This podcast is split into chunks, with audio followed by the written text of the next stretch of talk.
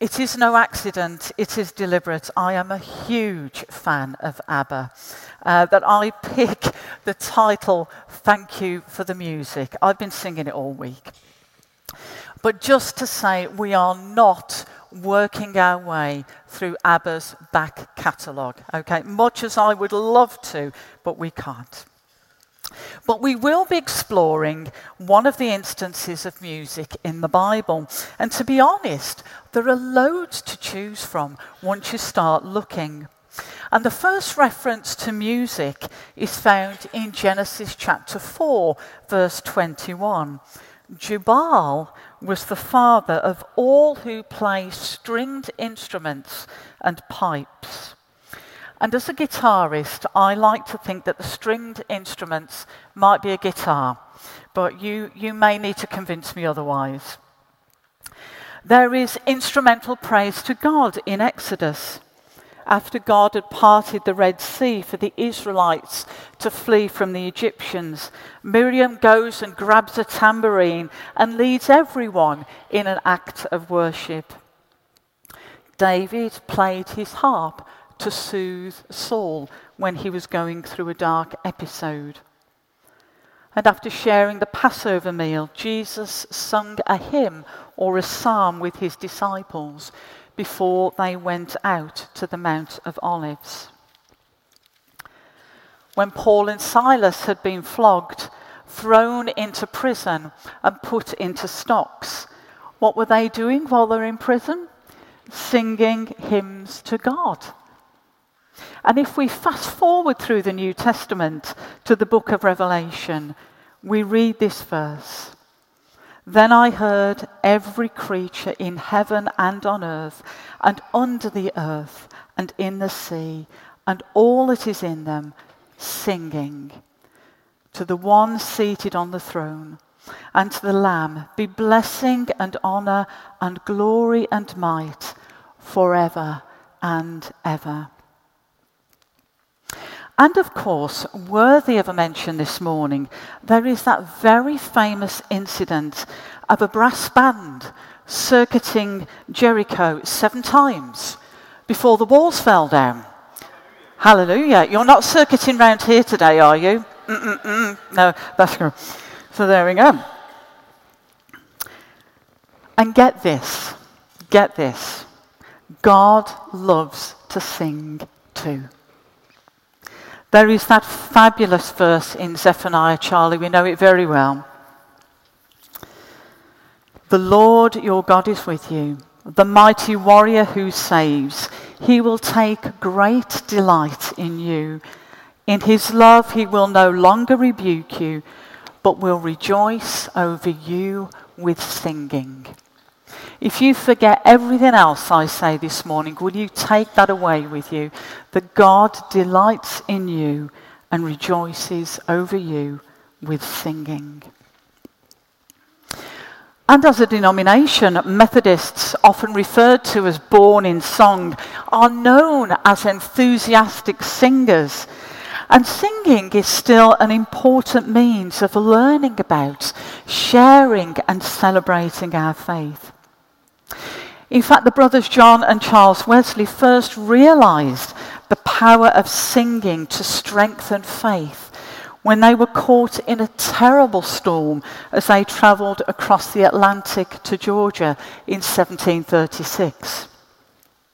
John Wesley feared for his life in the midst of the storm, and as he walked around the ship, he came across a group of Moravians worshipping God in this very same storm. And they weren't in the least bit afraid of perishing. And we also know that John's brother Charles wrote in all about 6,000 hymns, and many are still sung today, not only by Methodists, but by Christians throughout the world. And that's okay, isn't it? You don't have to be a Methodist to sing a Wesley hymn. So with that in mind, let's explore the music of Psalm 150. Now, there are different types of psalms, so it won't surprise you to know that Psalm 150 falls in the genre of praise. The entire psalm is one of praise. It's a very simple psalm. That's not why I chose it. It just happens to be a simple psalm. It's short. It's just got 6 verses. You could probably learn it within a day. But in those 6 verses, we have inspiration and enthusiasm, because the psalmist encourages us to praise the Lord, not once, not twice, but 13 times. And it's as if we are lifted into the eternal world of worship, of unlimited praise to God, who is unlimited in his greatness. And it's important to notice here as well that there is no mention of a crisis. And the psalmist isn't asking for protection from an enemy. In fact, the psalmist isn't asking God for anything. Put simply, this psalm is pure praise. Praising God for who he is, because God alone is worthy of praise, and his people are encouraged to praise him. So you may say, well, I get that, so why do we need to praise God? Well, in short, the psalm suggests because of his acts of power, because of his surpassing greatness. We acknowledge the power of God's grace, what he has done in creation, in history, in the redemption of the world. And this isn't just about God's actions, but it's about God's being too, the kind of God he is. And so we celebrate his love, his compassion, his generosity, his faithfulness. And so the psalmist says it is God and God alone who is to be praised. And he suggests that we praise God in his sanctuary. Well, that's temple language. But we celebrate God in church. But also, the psalmist says, and in his mighty heavens. So basically, there are no limits. You can praise God anywhere you go. And the psalmist looked at an orchestra of God's people. And there is no instrument to be left out. There's brass, string, wind, and percussion. And they must all join together in the praise of a God who is so great. And the point is actually that anything you have can be used to worship God. And Psalm 150, as we know, ends the book of Psalms. And its final line is this: let everything that has breath praise the Lord. What a fitting conclusion to the entire book of Psalms. Everything that has breath should give its praise to the one who gave it breath. So praising the Lord is everyone's business. And every breath that we have is a gift from God. And we express our gratitude by using it to praise him. The very breath that he gives us, we return it in praise to him. The Bible commentator F.B. Meyer wrote this: your life may resemble the Psalter with its varying moods, its light and shadow, its sob and smile, but it will end with alleluias, if only you will keep true to the will and way and work of the Most Holy. So who should be praising God? Well, everything that has breath. You, me, and all that has life. All that breathes. and all that breathes brings us full circle, for all creatures worship their Creator. Music is so much a dimension of praise. And it's my guess that if you came to a church service and no hymns were included, you would go home feeling just a little bit shortchanged. And you'd probably feel that you were unable to fully participate in the worship. So it's no accident that part of our tradition of worship includes music. And so we praise God through sound, but we also praise him through the movement of our bodies, as Miriam praised him with tambourine and dance.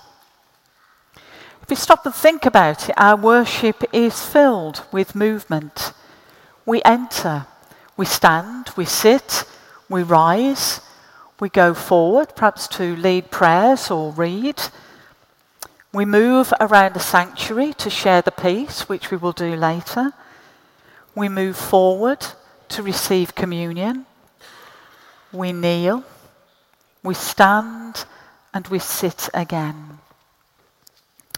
And we may even be persuaded, and I've seen it happen here, to dance and sing as we are praising the Lord. And so we praise the Lord with our voices and with our bodies. We praise the Lord in word and deed. There's a phrase that you'll have heard before. It says, it's not how you start, it's how you finish. Is Psalm 150 the great finale to the book of Psalms? Because certainly it depicts a celebration that encourages us to praise the one who surpasses all greatness. But in the great scheme of things, Psalms is not a finale, because we live in resurrection times and we look ahead to Revelation. Then I heard every creature in heaven and on earth and under the earth and in the sea and all that is in them singing. Brothers and sisters, I suggest we are only just warming up for the big event, aren't we? We're just warming up for the big event. We are preparing to join in the symphony of unrestrained praise. And what praise it is! Trumpets and harps, tambourines and cymbals, dancing feet, and let's not forget our own voices. All of these are used to praise the God who created heaven and earth, the God who saved Israel through his mighty deeds, the God who defeated sin and death once and for all and raised Jesus Christ to life again. We've got a lot to give thanks to God for. And with the psalmist and all who have known pain and sorrow, we rejoice in the triumph of the God of life. And we join in that chorus of the psalmist. Praise the Lord. Praise God in his sanctuary. Praise him with trumpet sound. Praise him with clanging cymbals. Let everything that has breath praise the Lord. And so I ask you today, what is it that you want to praise God for? Amen.